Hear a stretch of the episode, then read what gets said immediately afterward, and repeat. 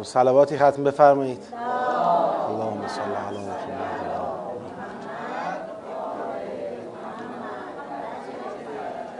اعوذ بالله من الشیطان الرجیم. بسم الله الرحمن الرحیم. الحمد لله رب العالمین و صلی الله علی سیدنا و نبینا حبیب اله العالمین ابی القاسم المصطفى محمد. اللهم صل علی محمد و علی آله الطیبین الطاهرین و لعنت الله علی اعدائهم اجمعین من الان الى قیام یوم الدین. سلام عرض می‌کنم خدمت خواهران و برادران گرامی. خدا رو شکر می‌کنیم که توفیق عطا فرمود در پیشگاه مقدس قرآن کریم سوره مبارکه آل امران قرار گرفتیم مرحله اول تدبر در این سوره رو به لطف پروردگار انجام دادیم و انشاءالله از این جلسه به مدد الهی به شکل همزمان مرحله دو و سه یعنی تشخیص سیاقها و جنبندی هر سیاق رو انشاءالله خواهیم داشت. پیش بینیمون اینی که حدود هفت تا ده جلسه هم مرحله دو و سه طول می‌کشه. و بعدم انشاءالله اگر خدا بخواد ظرف سه چهار جلسه تدبر کل سوره رو انشاءالله یک جا خواهیم داشت. در نگاه تدبری این ویژگی مد نظر هست که ما از اجزا به کل دست پیدا بکنیم یعنی به فهم جامع هماهنگ یک پارچه. در سوره هایی که نسبتاً طولانی تر هستن مثل سوره آل امران این فرایند زمان بیشتری می‌خواد دقت بیشتری می‌خواد چون شما باید تمام اجزا یعنی دویس آیه داشت این سوره اونا رو بفهمید سیاق ها رو بفهمید فصل ها رو بفهمید تا به فهم جامع کل سوره برسید. توی تمام این مراحل مرحله اول که فهم آیاته نقش بسیار مهمی داره زیر ساختیه که خب به حمدالله وقت مبسوطی گذاشتیم آیه به آیه این بررسی انجام شده که ابهامی در این باره باقی نمونه. حالا سوالاتی هم راجع به مرحله اول به دست بنده رسیده. اون سوالاتی که در آیات مفاهیم آیات وجود داره راجع به توضیحاتی که ما دادیم. اولین سوالش مربوط به آیه سی و هفتم میشه و بعد به بعد. ما دیدیم که اگر بخوایم یک یا دو جلسه اختصاص بدیم تمام اون سوالات رو جواب بدیم بعد بیایم سراغ مرحله دو و سه تدبر در سوره آل امران ممکنه این یکی دو جلسه خسته کننده بشه. فقط سوال جواب بدیم. به خاطر همین تصمیم گرفتیم که مرحله دو و سه رو آغاز کنیم. تشخیص سیاقها جنبندی سیاقها به هر آیه‌ای که رسیدیم تو این مرحله که راجع به اون آیه سوالی به دست ما رسیده باشه انشاءالله اون سوال رو جواب میدیم بعد جنبندیمون رو انجام میدیم. یعنی پاسخ به سوالاتمون در ضمن اجرای مرحله دو و سه خواهد بود انشاءالله. روال قبلیمون هم که در هر جلسه ای اگر برای شما سوالی پیش بیاد خب خیلی از سوالات ما تو خود جلسه جواب میدیم. یه وقتی سوال بعدا پیش اومد می‌تونید به دست بنده برسونید. نیم ساعت زودتر میام تو جلسه. سوالات مربوط به درس قبلی رو جواب میدم انشاءالله. خب. اما مرحله دو و سه اینه که سیاق ها رو بشناسیم و بعد جنبندیشون کنیم. سیاق اول این سوره می‌خوام ببینم حالا اونایی که وقت کردید مطالعه کردید به من جواب بدید دیدگاه رو ببینم چیه و با لحاظ دیدگاه های شما ما هم نظر خودمون رو بدیم. از آیه یکم تا چندم به نظرتون کیا وقت کردن کار کنن؟ یک تا چهار دیگه یک تا شش دیگه دو تا دیدگاه مطرح شد. آیه یک تا چهار یک تا شش یک تا نه دیگه یک تا هفده. دیگه خب چند تا شد دیگه؟ یک تا چهار یک تا شش یک تا نه یک تا هفده. آیه چهارم و پنجم. آیه پنج و کسی می‌تونه بخونه برای من؟ ان الله لا یخفا علیه شیء. فی الارض ولا فی السما. این آیه پنجمه. خب ما در توضیحات مفاهیمی عرض کردیم که وقتی میفرماید ان الذين كفروا بآیات الله لهم عذاب شدید والله عزیز ذو انتقام. بعد میفرماید ان الله لا یخفى علیه شیء فی الارض ولا فی السما. اینجا منظور از شیء میشه چی؟ اینجا میشه اون کفره. یعنی اون کفری که تو آیه چهار خدا به خاطر اون کفر تهدید کرد کافران را و فرمود کافران به آیات الله عذاب شدیدی در انتظار اونها هست. می‌خواد در آیه پنجم بگه اون کفر رو نمیشه از خدا پنهان کرد. و این نشون میده که صاحبان این کفر در تلاش بودن کفر خود رو پنهان کنن. پس با این توضیح دیگه آیه پنج رو نمی‌تونیم شروع سیاق جدیدی بدانیم. آیه پنج استدلالی است بر اینکه کفر شما حتما معاقبه داره حتما عذاب داره پنهان کردنی هم نیست.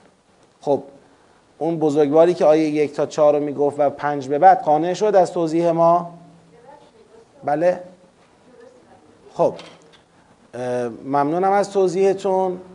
اما این مطلب رو بازم تاکید می‌کنم. ما به یه آیه که برخورد می‌کنیم قبل از این که سراغ قرائن ما بعد بخوایم بریم اول باید این آیه رو وضعیتش رو با آیات قبلش با آیه قبلش مشخص کنیم. اگر یه وقتی ربط داشت و ربط هم واضح بود که خب دیگه میریم جلو. اگه یه وقتی ربط نداشت یا ربطش واضح نبود طبیعتا میریم سراغ آیات بعد ببینیم قرائنی در آیات بعد داریم که تکلیف ما رو راجع به ربط این آیه به قبلش مشخص کنه یا نه؟ ما وقتی به آیه پنج می‌رسیم ان الله لا یخفى علیه شیء فی الارض ولا فی السما اتصال این آیه به آیه قبلش یعنی آیه چهار اتصال واضحی است. اون کسانی که در آیه چهار تهدید شدن به خاطر کفر و ما در قرآن شبیه این معنا را مکرر در مکرر داریم که یک عده‌ای کافرن اما سعی می‌کنن خود رو چی جلوه بدن؟ مؤمن. مثل همون اوایل سوره بقره اگر نگاه کنید و من الناس من یقول آمنا بالله و بالیوم الاخر و ما هم به مؤمنین ما زیاد تو قرآن شبیه این مضمون رو داریم. اینا چون اهل توراتن چون اهل انجیلن اینا نمی‌خوان اقرار کنن به کفرشون. ما خدا می‌خواد بگه شما کافرید. اینا که نمی‌خوان کفر رو قبول کنن. اونا میگن بابا ما مؤمنیم. مؤمن به توراتی مؤمن به انجیلیم. اما خدا می‌خواد بگه این ایمان به تورات و انجیل دیگه از شما پذیرفته نیست. چون اگر واقعا مؤمنه به تورات بودید مؤمنه به انجیل بودید الان بعد مؤمنه به قرآن هم می‌شدید. خب چرا نشدید؟ پس معلوم ادعایی که می‌کنید در ایمان دروغه. پس اونا می‌خوان کفر خود را مخفی کنند. خدا می‌خواد بگه چیزی از من مخفی نیست. خب پس اتصال با توجه به مفاهیم آیه یک تا چار و با توجه به مفهوم آیه پنج اتصال اینجا برقراره. خب وقتی اتصال برقراره از آیات بعدی ما می‌تونیم نتیجه بگیریم که این اتصال رو قطعش بکنیم اینجا؟ نه. نهایت اینه که تو آیات بعدی اگر شما مثلا می‌خواید به هو الذی یصورکم هو الذی انزل علیک الکتاب به این هو الذی ها و غیر دقت کنید باید بگید همچنان سیاق ادامه دارد. اون وقت اگر خواستید اینجوریه. نه اینکه اینو قطع کنیم. اینو نمی‌تونیم اینجا قطع کنیم. چون اتصال اینجا برقراره. بنابراین اینکه آیه پنج شروع سیاق جدید باشه اینو از روش عبور می‌کنیم. خب تا آیه 6 میریم حالا بزرگواری گفته که هفت رو از 6 جدا کنیم به عنوان شروع سیاق جدید. آیه 6 چی میگه؟ میفرماید هو الذی یصورکم فی الارحام کیف یشاء لا اله الا هو العزیز الحکیم این هو الذی یصورکم فی الارحام کیف یشاء گفتیم به لحاظ مفهومی نسبتش به آیه قبلش چیه؟ شاهدی است بر اینکه ان الله لا یخفا علیه شیء فی الارض ولا فی السما. شاهد این که چیزی بر خدا مخفی نمیماند همین هو الذی یصورکم فی الارحام. درست شد؟ خب. حالا ببینیم آیه هفتم میگه هو الذی انزل علیک الکتاب. آیا اینم شاهدی بر همین مفهومه؟ جواب بدید یعنی دیگه آیه هو الذی انزل علیک الکتاب با آیه قبلش که هو الذی یصورکم فی الارحام کیف یشا به لازم مفهومی ارتباطی نداره. آیه قبلش چیه؟ استشهادی است بر اینکه ان الله لا یخفى علیه شیء فی الارض ولا فی السما. اما این آیه هو الذی انزل علیک الکتاب منه آیات محکمات تا آخر آیه. این آیه هم آیه شاهدی است بر اینکه ان الله لا یخفى علیه شیء فی الارض ولا فی السما. نه. پس درست است. دقت کنید بیان منو. درست است که اسلوب هو الذی مانند آیه قبلش که اونم چی بود؟ هو الذی بود. درست است که اسلوب همون اسلوبه. مدل بیان همون مدل بیانه. از این نظر درست. اما آیا شباهت اسلوبی یا وحدت اسلوبی دوتا آیه دلیل می شود برای اینکه لزوما توی سیاقن؟ نه. ما برای اینکه احراز بکنیم دو تا آیه توی سیاقن باید احراز کنیم که سیر مفهومی همانه. خب. حالا یه نفر اینجا میاد میگه آقا اینقدر سخت نگیر. هو الذی یصورکم را. مگه نگفتی شاهد بر ان الله لا یخفاه؟ میگم خب چرا؟ میگه حالا آیه هو الذی انزل علیک الکتاب را هم به ان الله لا یخفا وصلش کن. به هو الذی یصورکم وصلش نکن. وصل میشه به اونجا؟ من الان می‌خونم. ان الله لا یخفا علیه شیء فی الارض ولا فی السما. هو الذی انزل علیک الکتاب منه. آیات محکمات بازم نمیشه. میاد میگه سخت نگیر. این دارم من مماشات می‌کنم سخت نگیر آقا. حالا این نشد باشه نشه. خود ان الله لا یخفا مگر شما نگفتی استدلالی است بر اینکه کفر کافران به کتاب الله از خدا مخفی؟ نمیماند. مگه اینو نگفتی؟ مگه نگفتی ان پس آیه 56 کلا می‌خواد راجع به آیه 4 صحبت کنه. آیه 4 چی بوده؟ گفته ان الذين كفروا آیات الله لهم عذاب شدید و الله عزیز ذو این آیه ادامه اون در نظر بگیر. هو الذی انزل علیک الکتاب منه آیات محکمات هن ام الکتاب. و اخر متشابهات. فاما الذين في قلوبهم زیغ فیتبعون ما تشابه منه ابتغاء الفتنه و ابتغاء تعویله از شما سوال می‌کنم. آیا الذین فی قلوبهم زیغ آیه هفت؟ همون الذین کفروی آیه چارند هستن یا نیستن؟ نیستن. الذین کفروی آیه چار کسانی بودند که کلا کتاب الله را قبول کلا قرآن را قبول نکردن. اما الذین فی قلوبهم زیغ آیه هفت کسانی هستند که ظاهرا کتاب الله را قبول دارن تبعیت از چه می‌کنن؟ متشابهات. پس تبعیت از متشابهات مفهومی مربوط به کافران اهل کتاب به لحاظ ظاهری اولیه نیست. پس به چهارم وصل نشد. یعنی هو الذی انزل علیک الکتاب منه آیات محکمات نه به شش نه به پنج و نه حتی به چهار اتصالی ندارد. و این یعنی شروع سیاق جدید دیگه. بفرمایید. نه دیگه. من اگر تا چهار رفتم چرا رفتم؟ تا چهار رفتم به خاطر اینکه یک توجیهی می‌شد کرد که کسی بگوید آیه پنج و شش را استطرادی حساب کن. استطرادی یعنی پاورقی. تردن للباب. به یه مناسبتی خدا اینو گفت. و الا اصل مطلب همون داره ادامه پیدا می‌کنه. اما راجع به آیه چهار نمی‌تونم از آیه چهار عبور کنم. این اگر به آیه پنج و شیشم بگم حالا به شیش وصل نشد به پنج وصل نشد لاعقل برای وحدت سیاقی باید به چهار چی بشه؟ وصل بشه.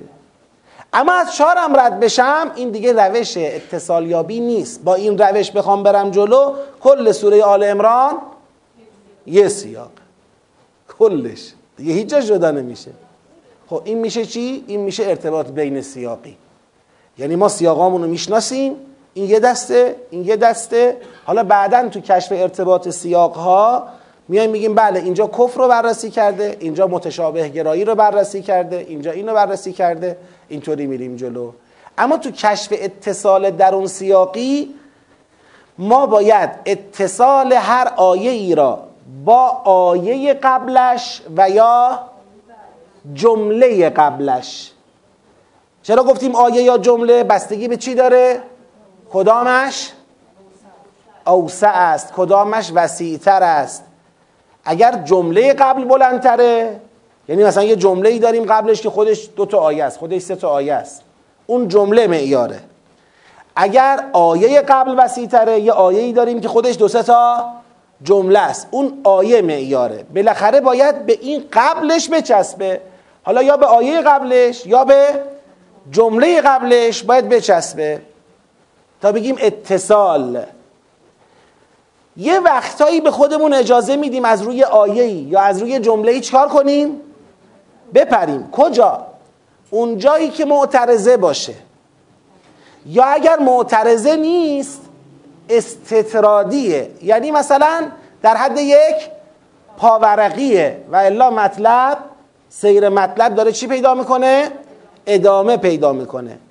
ما رو این حساب اینجا گفتیم حالا از پنج و شیش ببینیم می‌تونیم رد شیم؟ دیدیم این نمیشه. چون این آیه به چهارم وصل حتی نیست. خب بنابراین ما در این دومین تشخیصی که شماها دادید با شما موافقت کردیم. آیه چهار از پنج نه جدا نیست اما آیه هفت از شش جداست. شروع سیاق جدیده. بنابراین سیاق اول سوره آل امران آیه یک تا ششه. حالا تو آیه یک تا شش می‌خوایم جمعبندی کنیم. روشمون اینه. هر سیاقی که تشخیص دادیم جمعبندی می‌کنیم بعد میریم در تشخیص سیاق دوم با هم دیگه سیاق بعدی با هم بحث می‌کنیم. اما آیه یک تا شش. آیه یکش که خب حروف مقطع است ما می‌خوایم دو تا شیش رو جمع کنیم.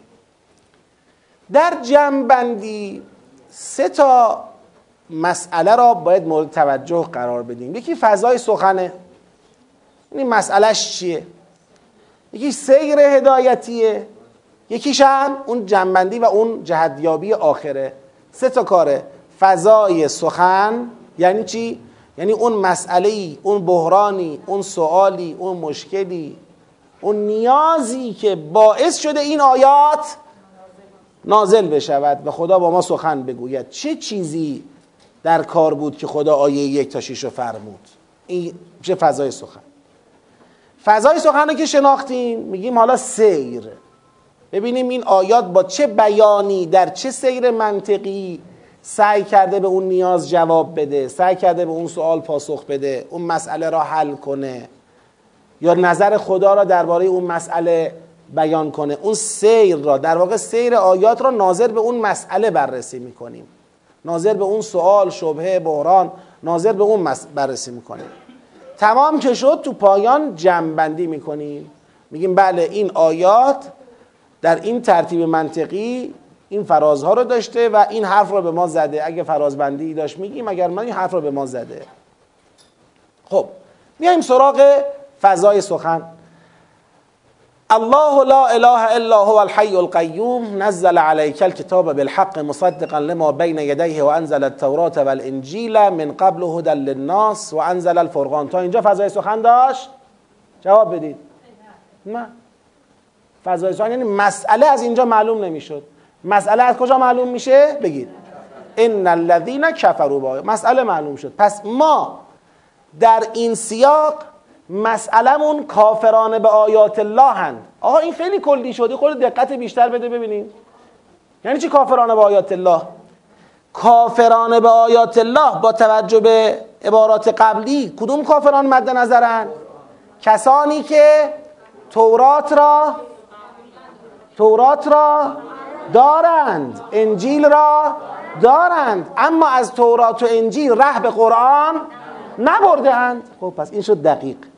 پس ما در این سیاق روبرو هستیم با کسانی که با وجود اینکه تورات دارن با وجود اینکه انجیل دارن اما قرآن را قبول نکردند. این مسئله این سیاقه می‌خوایم ببینیم خدا راجع به اینا می‌خواد چی بگه. حالا در ادامه لهم عذاب شدید و الله عزیز انتقام ان الله لا یخفا. از ان الله لا یخفا هم می‌تونیم بفهمیم که این کافران تلاش می‌کنند کفر خود را پنهان کنند. تمام. این مسئله ماست. آقا مسئله پیدا شد. هستند کسانی که تورات را دارند مدعی توراتند انجیل را دارند یا مدعی انجیلند اما قرآن را قبول ندارند کفر به قرآن میورزند. قبولم ندارن که به اینا بگیم کافر. میگن به ما کافر نگید. قرآن شما گیر داره و الا ما کافر نیستیم. این مسئله است. می‌خوایم ببینیم راجع به این مسئله خدا چجوری صحبت می‌کنه. حالا میریم سراغ سیر هدایتی. خب. اولین حرفی که خدا به اینا می‌زنه اینه الله لا اله الا هو الحی القیوم. خدا نمرده. خدا یکیه زندم هست برپا دارندم هست. چرا این حرف رو به اینا می‌زنه؟ الان ما داریم تحلیل می‌کنیم. این سیر را ناظر به اون مسئله داریم تحلیل می‌کنیم. چرا خدا در ابتدای صحبت با کافرانی که تورات و انجیل رو به ظاهر قبول دارن اما قرآن رو قبول نمی‌کنن چرا از توحید سخن می‌گوید؟ این ریشه در چی داره؟ این نوعی نوعی درمانگری خداست. یعنی خدا داره به اینا کد میده. گیر شما کجاست؟ شما تو توحید گیر کردید شما خدای یگانه ای را که حی قیوم است گویا دیگه به یگانگی یا به حی بودنش یا به برپادارنده بودنش قبول؟ قرآن اگر نازل شده تجدید کرده کتاب الله را تورات و انجیل شما را نو کرده چون خدا زنده است خدا کار داره. خدا قیوم برپادارنده است خدا می‌خواد کار کنه جامعه را درست بکنه انسان را به سعادت برسونه. این چه مقاومت کوریه که در مقابل قرآن شما پیدا کردید؟ پس معلومه یا خدا را قیوم نمی‌دانید یا خدا را حی نمی‌دانید یا اصلا تو توحید گیر پیدا کردید دیگه قائل به توحید نیستید. فکر می‌کنید که یعنی گرفتار شرک شدید. این نوعی درمانگریه. خدا می‌خواد بگه مسئله شما از توحید شروع میشه. ببینید همون آیات الان من دارم توضیح میدم اما ناظر به اون فضای سخنه. وقتی شما آیات را ناظر به فضای سخن توضیح میدی میشه سیر هدایتی. سیر هدایتی همینه. آقا سیر هدایتی چیست؟ سیر هدایتی توضیح آیات است ناظر به فضای سخن. الان وقتی فهمیدیم مسئله این آیات کافرانی هستند که تورات و انجیل رو ادعا می‌کنن اما قرآن رو قبول نمی‌کنن وقتی این موضوع رو ما فهمیدیم پس خیلی راحت می‌تونیم بگیم اگر خدا خطاب به اینها یا راجع به اینها از توحید صحبت می‌کند حتما در دیدگاه خدا ریشه این کفر در شرکه ریشهشون در غفلت از یگانگی پروردگاره. ریشه این کفر در غفلت از حی قیوم بودن خداست. این خدا نزل علیک الکتاب بالحق. کتاب را بر تو هدفمند چکار کرده؟ نازل کرده. مصدقا لما بین یده یعنی چی؟ ما بین یده گفتیم اینجا چیه؟ تورات و قرآن مصدق تورات و انجیله یعنی چی؟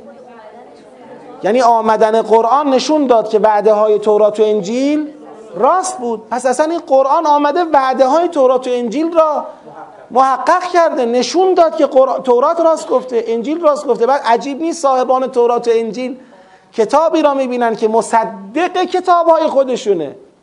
تمام وعده هایی که تو کتاب های خودشون آمده می‌بینن در قرآن صدق می‌کنه. درباره قرآن صدق می‌کنه. بعد نمیپذیرن قرآن را. پس این مصدقا لما بین یدی می‌خواد بگه زهی اسف و حسرت به این آدم هایی که کتابی آمده از جانب خدا می‌بینن این کتاب قشنگ مطابق همون وعده هایی است که در کتاب های خودشون بوده. الان دارن به این کفر میورزن. عجیبه. و انزل التورات و الانجیل من قبل هدى للناس. خدا قبل از اینکه این کتاب رو نازل کنه می‌خواد توضیح بده مصدق یعنی چی. قبل از اینکه این قرآن رو نازل کنه تورات و انجیل رو نازل کرده بود هدایتگر مردم بودن. و به طور خاص انزل فرقان که گفتیم این فرقان چیه همون؟ تورات و انجیله. چرا بهش میگه فرقان؟ این عطف تفسیریه. می‌خواد بگه تورات و انجیل اینها نشون دهنده حقانیت قرآن هست و بود اصلا. پس قرآن مصدق است تورات و انجیل فرقان اینا دو روی یه سکه است. قرآن وعده های تورات و انجیل را تصدیق می کند تورات و انجیل حقانیت قرآن را ثابت می کند و انزل الفرقان. بنابراین حالا که قرآن و تورات و انجیل رو هم دیگه کاملا سوارن چفتن منطبقن قرآن مصدق اوناست اونا فرقان قرآنند. پس اینجا دیگه اگر کسی اومد کفر ورزید این دیگه کفر به قرآن تنها نیست. این کفر به آیات الله. این دیگه نه قرآن رو قبول داره نه تورات رو قبول داره نه انجیل رو. ان الذين كفروا به آیات الله لهم عذاب شدید. خب حالا نظر خدا سیر هدایتی اینه. نظر خدا اینه که والله عزیزون خدا مغلوب اینا نخواهد شد. و خدا از این گروه انتقام می‌گیرد. این دشمنی با خداست. چرا؟ چون اینا حجت براشون درباره حقانیت قرآن چه شد؟ تمام شد. حجت درباره حقانیت قرآن به کمال خودش رسید. دیگه چرا داری کفر میورزی؟ والله عزیز ذو انتقام. حالا هی هم تلاش کن بگو آقا نه من کافر نیستم. با ادعای کافر نیستم. کفر تو مشکلش حل. اون کفری که اینجا خدا داره به شما نسبت میده این کفر را خدایی به شما نسبت میده که از همه امور مخفی عالم مطلعه شما ولو کفرت رو پنهان می‌کنی اما بر خدا از خدا پنهان نمیمونه. خدا می‌دونه که دیگه تو حتی اعتقاد به تورات و انجیل خودت هم نداری. اگر داشتی خب الان قرآن رو قبول می‌کردی چون قرآن مصدق تورات و انجیل تو بود. تورات و انجیل تو هم فرقان قرآن بود. دیگه الان چه بهانه ای داشتی برای سرباز زدن از ایمان به قرآن؟ ان الله لا یخفى علیه شیء فی الارض ولا فی السماء جلوی خدا دیگه نمیشه مخفی کاری کرد. چرا؟ چون هو الذی یصورکم فی الارحام کیف یشاء. شما توی شکمهای مادرانتان خدا داشته نقاشیتون می‌کرده صورتگریتون می‌کرده. هیچکی نمی‌دیده خودش می‌دونسته. اون وقت از این خدا می‌خوای چی رو مخفی کنی؟ چی رو پنهان کنی؟ از این خدا که نمیشه حالات قلبی خود را پنهان کرد. خدا دیگه فهمید که شما حتی تورات و انجیل رو قبول نداری. ببینید الان یه نفری فردا روزی امام زمان علیه السلام ظهور کنن. یه نفری که هر روز ای بسا داشته راجع به امام زمان صحبت می‌کرده تبلیغ می‌کرده آیه میخونده روایت میخونده. منتظر امام زمان بوده جامعه را به انتظار امام زمان علیه السلام دعوت می‌کرده. بعد فردا امام زمان آمد او می‌بینه اه خودشه. همونه که ما منتظرش بودیم. یعنی برای او چی حاصل میشه؟ یقین حاصل میشه. حالا بعد اینکه یقین حاصل شد بیاد دیگه نه ایشون امام زمان نیست. این مگه چیزی به غیر از اینه که به حد حتی به همون چیزهایی که دیروز داشتی می‌گفتی تو دیگه معتقد نیستی. خب اگه بودی الان که همه چیز واضحه. چرا این کار می‌کنی؟ چرا زیرش می‌زنی؟ پس منتظر انتقام الهی باشن. هیچی هم بر خدا مخفی نمیمانه. چرا؟ چون خدا یصورکم فی الارحام کیف یشا لا اله الا هو العزیز الحکیم. جز اون خدای شکست ناپذیر حکیم که هر کار می‌کنه رو عزت و حکمت الهی و اللهی نیست. رد العجز الى الصدر اتفاق میفته لا اله الا الله لا اله الا لا اله الا هو الحی القیوم لا اله الا هو العزیز الحکیم. یعنی با توحید شروع می‌کنه با توحیدم جمع می‌کنه که آقا این مسئله این گیری که اینا دارن گیر در توحید حواستون باشه. اینا تو توحید لغزیدن. اگر در توحید نلغزیده بودن امروز در مقابل پیغمبر حق اسلام حق قرآن حق که حقانیتش برای اونها واضح شده بود سفارایی نمی کردن خب. بله. راجع به اونها حرفی نزده. بالاخره راجع به کسانی داره حرف می‌زنه که تورات و انجیل رو داشتن که از تورات و انجیل به حقانیت قرآن پی ببرن. حالا اون یه بحث دیگریه که قرآن کریم هم راجع به اونا صحبت می‌کنه در سوره مبارکه فستاد میفرماید و منهم امیون لا یعلمون الکتاب الا امانی و انهم الا یظنون. اونا جرمشون چیز دیگه است. باز اونا مجرمن. اما جرم اونا دیگه چیز دیگریه. اونا ائمه کفر نیستن. اونا به خاطر تبعیت کورکورانه از کافران به خاطر اینکه کتاب داشتن و سراغش نرفتن اعتنا بهش نکردن. اونا مجرمن به این دلیل. فردا یه کسی عالم به قرآن است امام زمان علیه السلام رو رد می‌کنه. خب این یک حکمی داره. یه کسی هیچ وقت سراغ قرآن نیامده و از او داره تبعیت می‌کنه. این هم یه حکمی داره. هر دو بر باطلن. منتها یکی مغضوب علیهم یکی زالینه فرق می‌کنن خب نه نه. این یکی از صنعت های بلاغی تو قرآن کریمه. یعنی تو قرآن کریم گاهی شروع و پایان با هم هماهنگ میشه که یک تأکیدی داشته باشه. در حد یک تأکیده نه بیشتر. خب. حالا که ما مسئله رو شناختیم روی این مسئله سیر را بررسی کردیم به نظر خدا رسیدیم. نظر خدا چی بود راجع به اینا؟ راجع به کافرانه به آیات الله راجع به کافرانه به قرآن. نظر خدا این بود. اینایی که تورات دارن انجیل دارن اما به قرآن کف ورزیدن اینا منتظر عذاب و انتقام الهی باشن. پس این سیاق داره تهدید می‌کنه. سیاق تهدیدی. اول سوره آل امران سیاقی است که تهدید می‌کند کسانی را که تورات دارن انجیل دارن اما قرآن را قبول ندارند. جنبندی ما همینه. تهدید توراتی ها و انجیلی های کافره به قرآن. ببینید ما حتی در اینجا نگفتیم الذین اوتل کتاب نگفتیم الذین نگفتیم اهل الکتاب. تلاش می‌کنیم جهتی که برای آیات بیان می‌کنیم جهت منطبق با خود آیات باشه. توراتی ها انجیلی ها اینجا میگه تورات و انجیل و از الذین اوتل کتاب حرف نمی‌زنه باشه. از اهل الکتاب حرف نمی‌زنه باشه. ما همونو دقیقا همونو میگیم. تهدید توراتی ها و انجیلی های کافر به قرآن. بیانش چیه؟ نظر به این که قرآن مصدق تورات و انجیل است. این اولا. و این دو یعنی تورات و انجیل فرقان قرآن هستند یعنی حقانیت قرآن را چکار می‌کنن؟ برای اهل خودشون مشخص می‌کنند. پس کفر به قرآن از سوی صاحبان تورات و انجیل انتقام الهی را در پی دارد. یعنی اینا دیگه در این کفری که میورزند حجتی ندارند. قرآن مصدق کتابای اینا بود کتابای اینا فرقان قرآن بود. اینا سزاوارترین آدما بودن برای ایمان آوردن به قرآن. شایسته ترین آدم ها بودن بیشترین امکان رو داشتن برای ایمان به قرآن. اینا باید اول مؤمن به قرآن می شدن ولی شدن اول کافر به قرآن.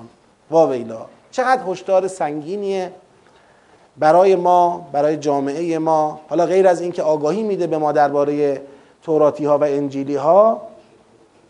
اما یه هشدار سنگینه برای ما که ببینید یه وقتایی انقدر منافع برای انسان مهم میشه. انقدر دنیا با همه حقارت و همه کمی ها و کاستی هاش حالا بعدا می‌رسه توی این آیات به اینکه ریشه کجاست. انقدر اینا برای انسان مهم میشه اهمیت پیدا می‌کنه که انسان حقی را که یقین داره به حقانیتش کتمان می‌کنه و میپوشونه. میگه نه این نیست اینه. با اینکه می‌دونه ها اما اون رو قایم می‌کنه. این یه هشداره اگر انسان در امور جاری زندگی خودش در امور روزمره زندگی خودش حواسش به این مسئله نباشه حق را به خاطر دنیا ولو حق کوچیک ولو دنیای کوچیک ولو منافع کم. اگر انسان تمرین نده خودش رو به این که به خاطر منافع مادی منافع دنیایی یه روز آبروه یه روز پوله یه روز قدرته. آقا آبروم میره بذار بره. اگه حق در میانه بذار بره. پولم میره بذار بره. سوء استفاده می‌کنن بذار بکنن. حق رو کتمان نکن به خاطر دنیا. اگر کسی به خاطر دنیا حق رو کتمان کرد این تو مسیری قرار می‌گیره که در یه جایی می‌بینید یک حقی مثل قرآن را به خاطر منافع دنیاییش داره کتمان می‌کنه. یه حقی مثل امام زمانش را می‌بینید به خاطر دنیاش داره کتمان می‌کنه. ببینید اگر الان تایید کنه امام زمان رو باید دستشو بره ببره بالا بگه آقا من تا حالا هرچی گفتم غلط کردم هر کار کردم اشتباه کردم. مثلا آبروش میره میگه نه جلوش وای میسته. یا مثلا دفتر دستکش بسته میشه میگه نه جلوش وای میسته. این یه هشداره غیر از اینکه به ما آگاهی میده راجع به توراتی ها و انجیلی های کافره به قرآن و اونها رو تهدید می‌کنه به عذاب الهی یه پیامی هم برای ما داره که مراقب خودتون باشید. اینا والا نشاقی دارن نه دومی اینا هم آدمن. همین گرفته تعلقات مادی اینا رو اینجوری از میدان بدر کرد. جانم آجا بله. همینطور که فرمودید یکی از بیانهایی ما داریم. البته من مستقیما روایتش نخوندم اما شنیدم از اهل منبر که در موقع ظهور امام زمان علیه السلام خیلی هایی که در کسوت علما هستن در مقابل امام زمان قرار می‌گیرن و انکار می‌کنن. خب این خطری است که از همین جاهاست یعنی هشدارش خدا قبلا داده. ما فقط باید آرزو کنیم تا همچین آزمایش سختی جزء رفوزه ها نباشیم. اینم نمی شود میگم مگر با همین تمرین های روزانه. یعنی ما تو زندگی روزمرهمون اگر حواسمون به این موضوع نباشه مطمئنا تو بزنگاه های حساس نخواهیم توانست ایمانمون رو حفظ بکنیم. از خدا می‌خوایم خدایا به آبروی محمد و آل محمد و به آبروی قرآن کریم ثبات ایمان و بصیرت و پیروزی در ابتلاعات مربوط به دنیا را به ما عنایت کن. در تمام امور ریز و درشت زندگی این توفیق رو به ما عطا کن. خب حالا سیاق دوم از آیه هفت تا کجا؟ بگید شما. هفت تا کجا؟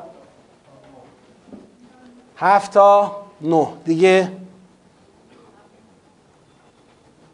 هفت تا نه. خب اونایی که رفتن تا آیه چند؟ هفته طبیعتا حالا تا آیه هفته هنوز میرن دیگه درسته؟ داریم هفت تا هفته؟ خب حالا هفت تا نه پس حالا اون بقیش هفت تا نه غیر از هفت تا نه دیدگاه دیگه ای داریم یا نداریم؟ نبود بعدا بگید قبول نمی کنم بررسی نمی کنم داریم بگید الان هفت تا سیزده هفت تا نه هفت تا سیزده خب لاقل دو تا نظر شد خدا خیرتون بده دستون در نکنه. اما بریم بین نه و ده یک مقایسه بکنیم. آیه نه میفرماید ربنا انک جامع الناس لیوم لا ریب فیه ان الله لا یخلف المیعاد. آیه ده میفرماید ان الذین کفروا لن تغنی عنهم اموالهم ولا اولادهم من الله شیئا. و اولئک هم وقود النار خب اونایی که رفتن تا سیزده پس قائل بودن به این که آیه ده به نه چیه؟ وصله میشه توضیح بدید چرا وصله ده به نه؟ ده به نه چرا وصله؟ چطور؟ حتی آیه ده که هنوز به فرعونیان کار نداره آیه یازده به فرعونیان کار داره آیه ده ان الذین کفروا یازده و ده روشنه ده به نه آه. آه. پس اگر بخوایم بگیم ده به نه وصله بیانش چیه؟ بیانش اینه که در آیه نه گفت ان الله لا یخلف المیعاد منظور از میعاد چه بود اونجا؟ جمع کردن مردم لیوم لا ریب فیه. یعنی میاد میاد قیامت بود. خب؟ آیه ده چی میگه؟ آیه ده میگه در میاد قیامت الذین کفروا لن تغنی عنهم اموالهم ولا اولادهم من الله شیئا و اولئک هم وقود النار. میگه اینا میرن جهنم. پس جهنمی شدن کافران که در آیه ده بیان شده است یه فرعی است از روز قیامت که در آیه چند بیان شده است؟ در آیه نه بیان شده است. پس ده به نه چی شد اینجوری؟ وصل شد. خب این میشه بیان وصل. حالا اون بزرگواری که گفت ده از نه جداه کی بود؟ می‌گفت تا نه بریم ده جداه. کی بود شما؟ میشه توضیح بدید. ایشون میگن آیه هشت و نه هر دوتاش ربنا لا تزغ قلوبنا ربنا انک جامع الناس. اینا سخن کیا بود؟ سخن راسخون بود. که راسخون می‌گفتن کلون من عند ربنا. حالا سخنشون چیه؟ ربنا لا تزغ قلوبنا. ربنا انک جامع الناس. آیا آیه ده ان الذین کفروا هم ادامه سخن راسخان است؟ مسلما نیست. آیه ده ادامه سخن راسخان نیست. چون دیگه ان الذين كفروا اولئک هم وقود النار کدعب آل فرعون. دیگه بحث دیگه از خود خدا داره راجع به عاقبت کافران در روز قیامت صحبت می‌کنه. اینو می‌خوان بگن پس اینجا جدا میشه تو آیه ده. ان الذين كفروا سیاق جدیدی آغاز میشه. آه مگر اینکه بگیم الذين كفروا همون که فی قلوبهم زیغ. خب می‌تونیم بگیم یا نمی‌تونیم بگیم؟ چون در سابقه سوره الذین کفرو داشتیم دیگه. ما نمی‌تونیم تطبیقش بدیم اینو با الذین فی قلوبهم زیغ. پس این الذین کفرو همون کافرانی می‌تونن باشن که در اول سیاق اول بیان شدن. خیلی خوب. بنابراین من با این حرف موافقم. ببینید آیه 8 و 9 درسته که توی دعای اولو الالباب تو دعای اولو الباب صحبت از انک جامع الناس لیوم لا ریب فیه ان الله لا یخلف المیعاد. تو دعای اولو الباب صحبت از قیامت شد. اما سیر سخن دیگه ادامه سخن اولو الباب نبود. یعنی در ادامه گویا خدا گریز زد. یعنی گویا از ته صحبت اولو الباب که ان الله لا یخلف المیعاد بود یه گریزی زده شد. به بیان عاقبت کافران در روز قیامت. دیگه این جزء سیر سخن اولو الباب نبوده. وقتی جزء سیر سخن اولو الباب نباشه پس دیگه به بحث محکم متشابه ربطی پیدا از نظر سیر مفهومی ربطی پیدا نمی‌کنه. حالا بله بعدا تحلیل می‌کنیم که سیاقا با هم چه ارتباطی دارن. اما ادامه بحث محکم متشابه که تو آیه هفت شروع شد گفت ما یه محکم داریم یه متشابه داریم تو متشابهات یه الذین فی قلوبهم زیغ داریم یه الذین یه الراسخون فل علم داریم. الراسخون دعاشون اینه. حالا بعدش دیگه دعای اونا تموم شد رفتیم توی بحث دیگه راجع به کافران و عاقبت کافران در قیامت و غیره. این نوع ارتباطی که الان ما می‌بینیم در بین ان الله لا یخلف المیعاد با ان الذین کفروا آیه ده که می‌رسه به اولئک هم بقود النار. ما به این میگیم تناسب. یعنی یه تناسبی وجود داره بین آخر سیاق دو و اول سیاق سه. اما این اتصال نیست. این جمله دیگه جمله اونا نیست و از در مفهومی هم به موضوع اونا مربوط نمیشه. موضوعی که الذین فی قلوبهم زیغ راجع بهش صحبت می‌کردن موضوع زیغ بود. موضوعی بود که تطبیق پیدا می‌کرد. ببخشید موضوعی که راسخون راجع بهش صحبت می‌کردن موضوع زیغ بود. موضوعی بود که تطبیق پیدا می‌کرد با الذین فی قلوبهم زیغ.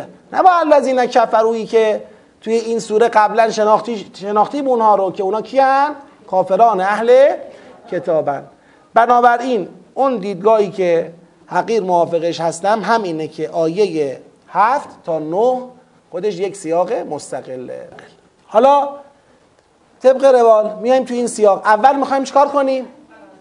فضای سوال مسئله یابی کنیم. چیه مسئله این سیاق؟ مسئله سیاق رو شناسایی کنیم بعد سیاق رو ناظر به اون مسئله مرور بکنیم. یه بار بخونیم. هو الذی انزل علیک الکتاب منه آیات محکمات هن ام الکتاب و اخر و متشابهات. تا اینجا مسئله معلوم میشه؟ نه. یه خبری داده خدا که قرآن محکماتی دارد متشابهات. فاما الذین فی قلوبهم زیغ فیتبعون ما تشابه منه ابتغاء الفتنه و ابتغاء این چی شد؟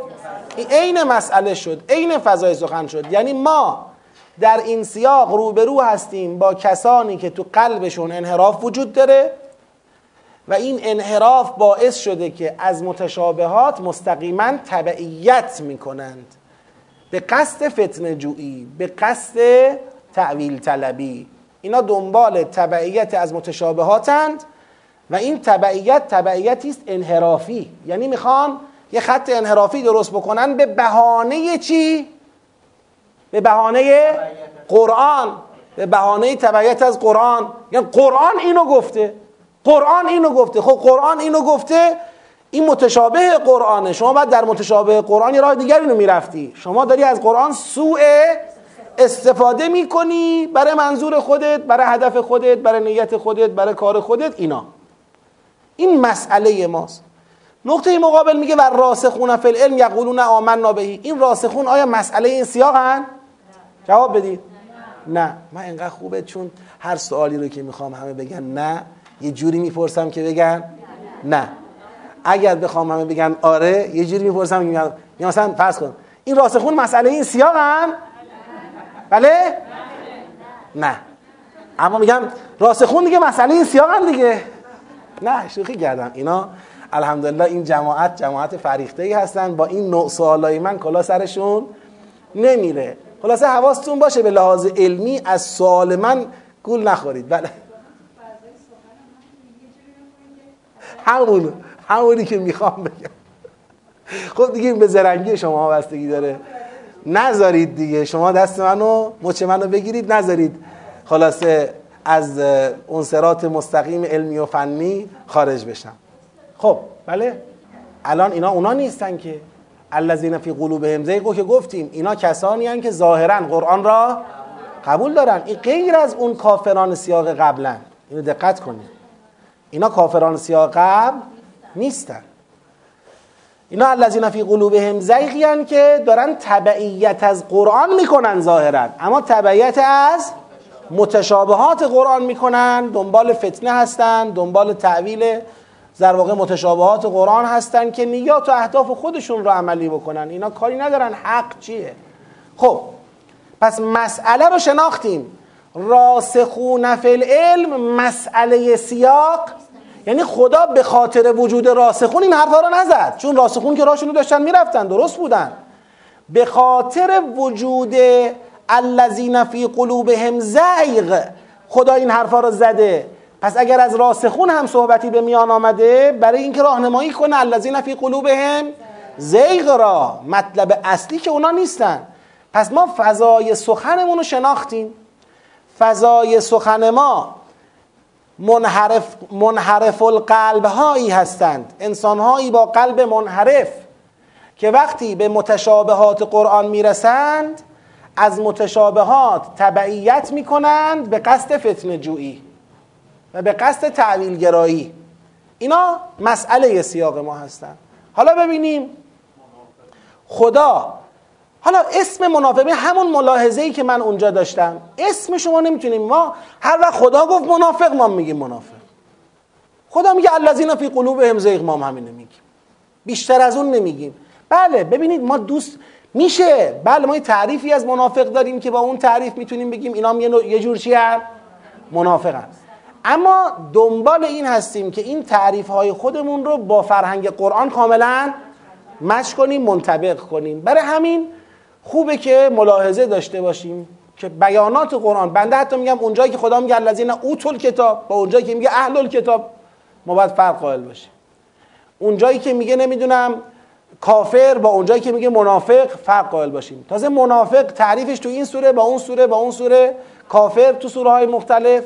فرق داره. متقی اینجا با اونجا فرق داره. این دقت ها را اگر بتونیم تو فرهنگ قرآنی خودمون اشراب بکنیم اون وقت سطح استناداتمون به قرآن عوض میشه. نوع نگاهمون علمیتر فنیتر دقیقتر. خب. حالا این آیات رو بخونیم ببینیم که ناظر به این مسئله ای که ما شناسایی کردیم چی می‌خواد بگه. میفرماید هو الذی انزل علیک الکتاب؟ خدا کسی است که کتاب رو بر تو نازل کرده. این مبدع رو اول آه کتاب از کجا نازل شده؟ از جانب کی نازل شده؟ تموم شد. بر کی نازل شده؟ تکلیف روشن. کسی اگر واقعا دنبال حق باشه تو کتاب هر جا گیر کرد باید بیاد سراغ پیغمبر و خدا. اینکه شما این تو گام اولم داره هدایت می‌کنه. اینکه شما بگی آقا من اینطوری تشخیص دادم پیغمبر داره رود وایساده میگه این نیست اینه. تو میگی نه اینه. آقا تو خود چرا؟ این کتاب بر ایشون نازل شده. خدا بر ایشون نازل کرده. الان در مقابل ایشون وایسادی به کتاب استناد می‌کنی. اجتهاد در مقابل نص می‌کنه. یعنی حرف خدا و پیغمبر روشن ایشون وایساده فتوا صادر می‌کنه. و مستند به کتاب می‌کنه. هو الذی انزل علیک کتاب. خب حالا این کتابی که بر تو نازل کرد منها آیات محکمات هن ام کتاب آقا این کتاب یه اساسی داره امی داره پایه‌ای داره زیرساختی داره اون آیات محکماته. این کتاب سراسر ما در توضیحاتمون گفتیم دیگه بعضی از توضیحات رو من تکرار نخواهم کرد. مفصل رو این آیه بحث کردیم.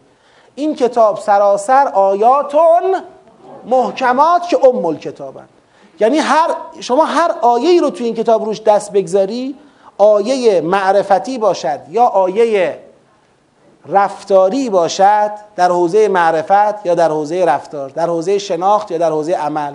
هر آیه رو روش دست بذاری گفتیم آیه این شماره ها نیست. آیه یه شروع و پایانی داره که یه مطلب رو تمام می‌کنه.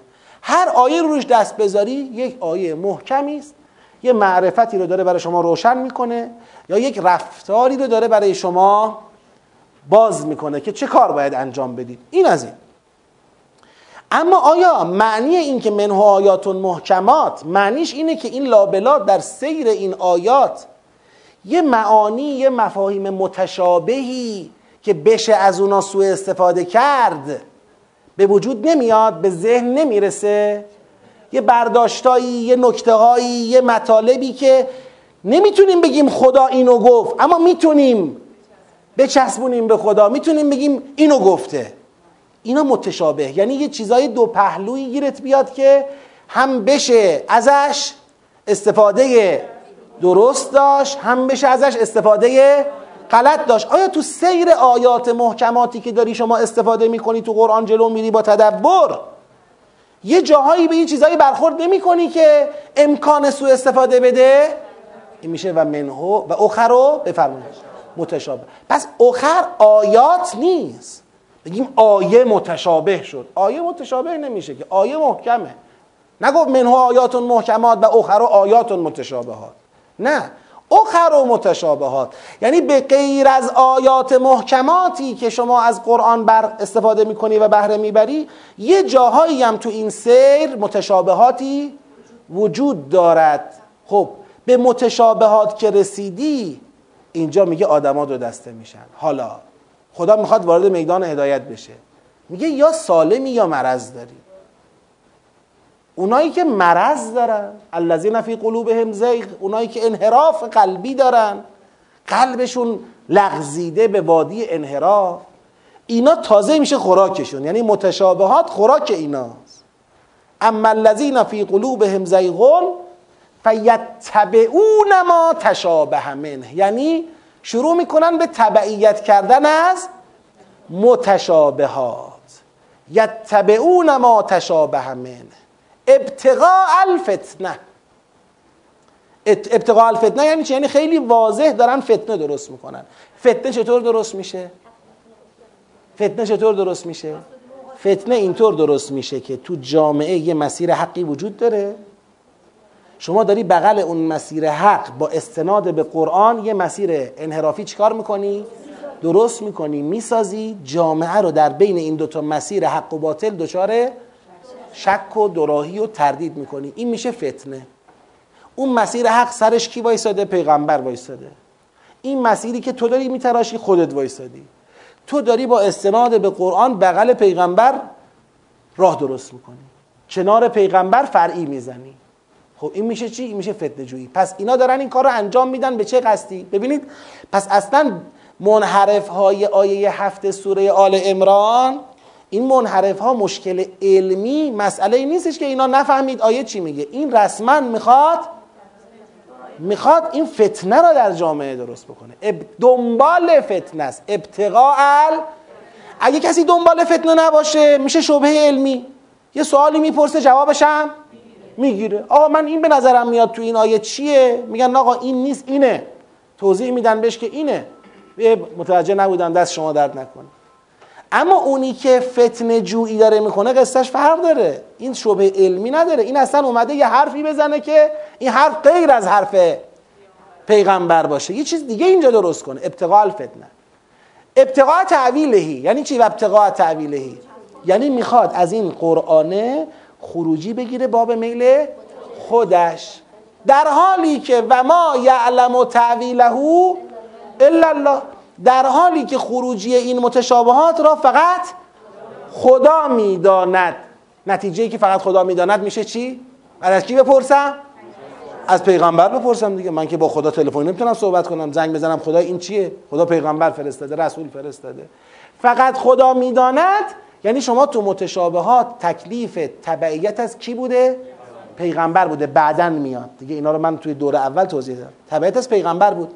نه اینکه خودت رأسا از متشابهات تبعیت کنی و بخوای خروجی بگیری بخوای فتنه درست کنی تو جهان تو جهان اسلام تو امت مسلمان.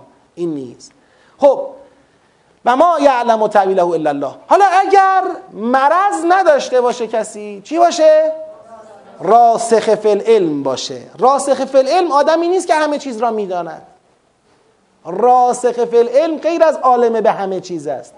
راسخ فی العلم اونیه که می‌داند یه چیزهایی را و می‌داند آنجا که نمی‌داند باید توقف کنه سوال کنه از اون که می‌داند.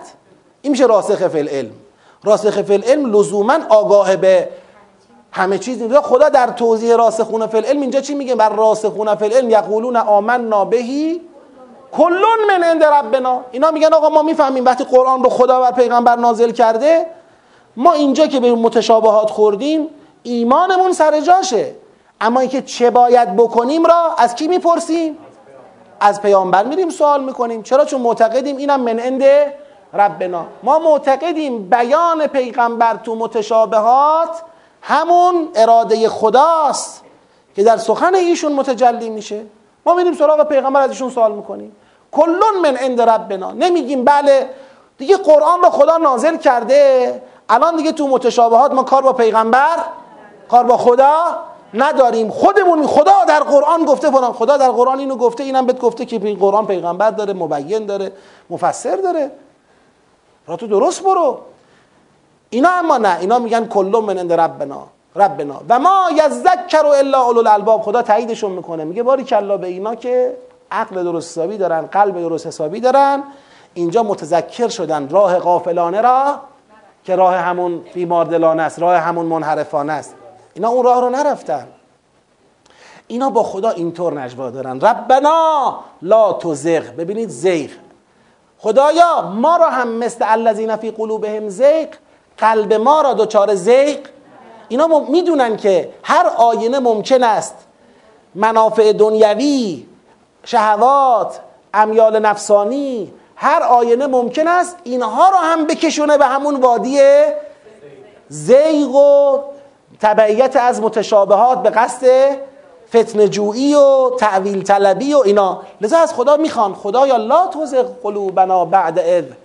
حالا که قلب ما را هدایت کردی به ما لطف کردی ما اینجا حواسمون جمعه که باید دنبال کارو چطوری بگیریم پس قلب ما را بعد از اینکه هدایت کردی دچار انحراف نکن و هب لنا من لدنک رحمه از جانب خودت رحمتی را به ما هبه کن. انک انت الوهاب. تنها تو هستی که بسیار هبه کننده بسیار پاداش دهنده هستی. ربنا. حالا این پشتوانه ربنای قبلیه. اینا چرا میگن ربنا لا تزغ قلوبنا؟ حواسشون به کجاست؟ قیامت. ربنا انک جامع الناس. ما می‌دونیم یه روزی می‌رسه همه مردم رو چیکار می‌کنی؟ جمع می‌کنی. لیوم لا ریب فیه. برای روزی که شکی توش نیست. ان الله لا یخلف المیعاد. و می‌دونیم این وعده ردخور. چون ما چنین باوری داریم پس دیگه به خاطر من منفعت چهار روزه این دنیا نمی‌خوایم تو مسیر انحراف قرار بگیریم نمی‌خوایم تو مسیر فتنه قرار بگیریم نمی‌خوایم در کنار پیغمبر ادعا بکنیم نه.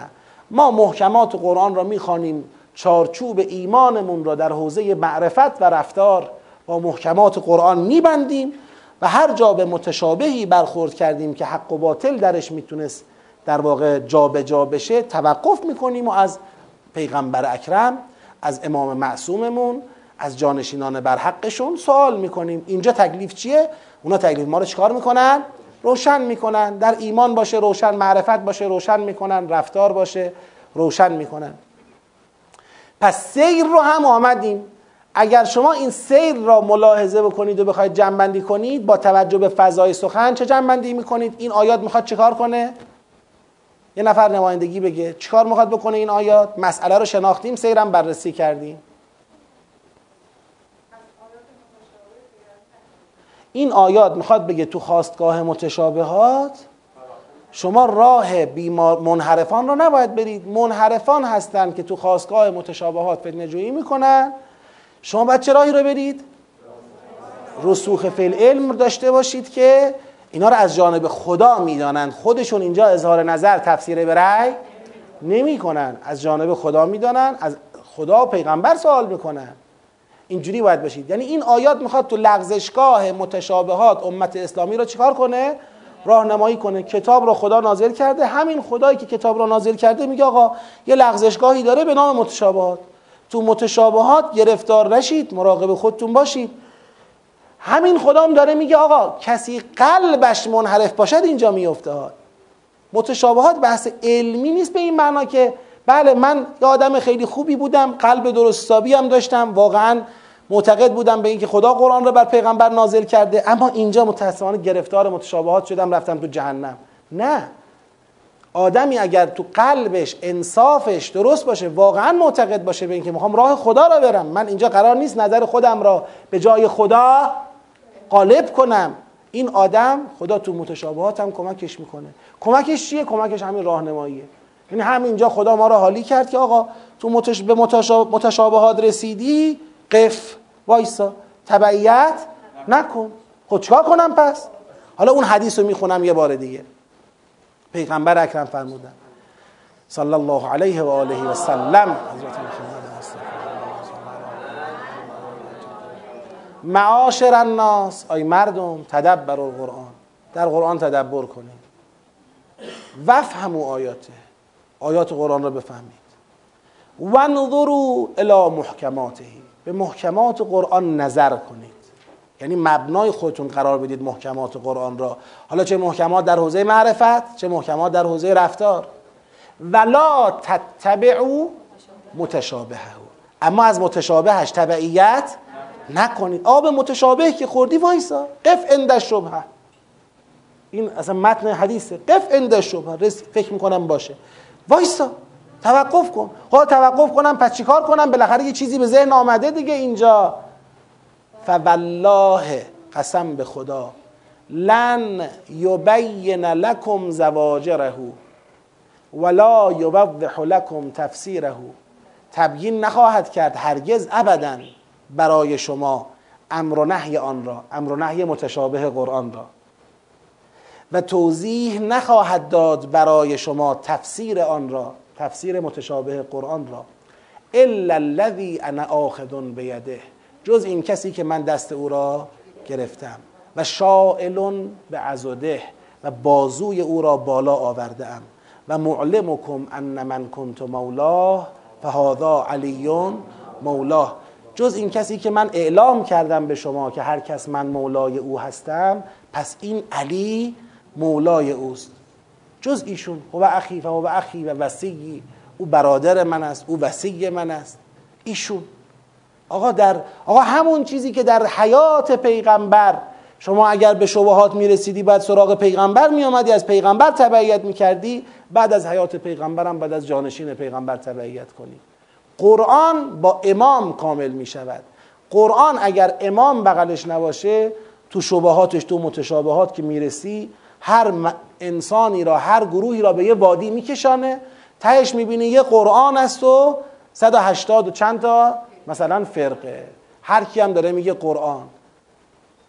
هر کدوم هم ادعای قرآن دارن هر کدوم یه جور منحرفن. داعش هم میگه قرآن ما هم میگیم قرآن مثلا لایکا هم میگن قرآن سعودی هم میگه قرآن همه دارن میگه قرآن قرآن. خب کدومه؟ قرآن کدومه؟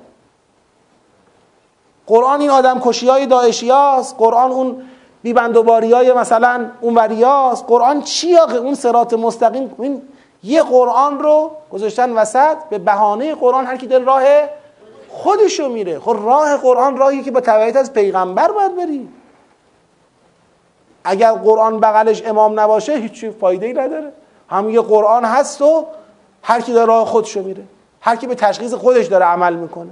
من میگم اینه اون میگه اونه اون میگه اونه. کجا اینا به هم می‌رسه؟ قرآن اون بخش عمومیش آیاتون محکمات. این بخش عمومی قرآنه. با تدبر به دست میاد. تدبر کن بفهم قرآن چی گفته. خب فهمیدی تمام. حالا باید بیه سراغ امام. حالا باید بشی شاگرد امام پیرو امام. بدون قرآن نمی‌شد. با قرآن تنها هم نمیشه. هم باید قرآن یاد بگیری هم نباید اکتفا کنی. اکتفا کنی به قرآن بگی کفانا کتاب الله اول بدبختیته. این میشه الذین فی قلوبهم زیغ. مرض داره. مرض داره. می‌خواد راه خودشو بره. و راه خودتو می‌خواستی بری برای چی قرآن رو خراب می‌کنی؟ چرا؟ از قرآن یه حجت درست کنه. فتنه جویی یعنی این. عالم اسلام از زمانی که قرآن نازل شده تا حالا 1400 ساله گرفتار این فتنه هاست. این یک لغزشگاه خیلی سخته. خیلی یک لغزشگاه خیلی سخته. بذار باید به این مسئله دقت کنیم. آقا جنبندی می‌کنم. فتنجویی تعویل طلبانه از سوی صاحبان قلوب منحرف. و ایمان و اعتماد به خدا از سوی ثابت قدمان در علم در لغزشگاه متشابهات قرآن. تو لغزشگاه متشابهات قرآن دو, دو حالت پیش میاد. یا فتنجویی تعویل طلبانه پیش میاد که مال قلوب منحرفه. یا ایمان و اعتماد به خدا بروز می‌کنه که مال راسخان در علم و ثابت قدمان در علمه. قرآن دارای آیات محکم است و متشابهاتی نیز دارد. صاحبان قلوب منحرف با تبعیت از متشابهات قرآن تعویل طلبانه فتنه جویی می کنند اما ثابت قدمان در علم به متشابهات ایمان دارند و در این باره به خدا اعتماد می کنند کلون من عند ربنا. در این باره به خدا اعتماد می‌کنن دیگه این آیات تصریح نکرد که اعتماد به خدا اینجا تبلور پیدا می‌کنه در چی؟ تبعیت از پیغمبر. اینو بعدا بهش می‌رسیم. یعنی بعدا همین سوره اینو میاد بازتر می‌کنه. اینجا در حد پیریزی مبناییه. یعنی تو مبنا بدانیم متشابهاتی هست باید به خدا اعتماد کنیم. حالا متشابهات هست باید به خدا اعتماد کنیم یعنی چیکار باید بکنیم؟ یعنی باید تابع پیغمبر بشویم. لذا چالشی که این سوره در ادامه ما وارد مباحثش میشیم چالشی که تو این سوره وجود داره چالش عظیم این سوره تبعیت از پیغمبره. این پیغمبر تا چه حد صلاحیت دارد که از او چه بشود؟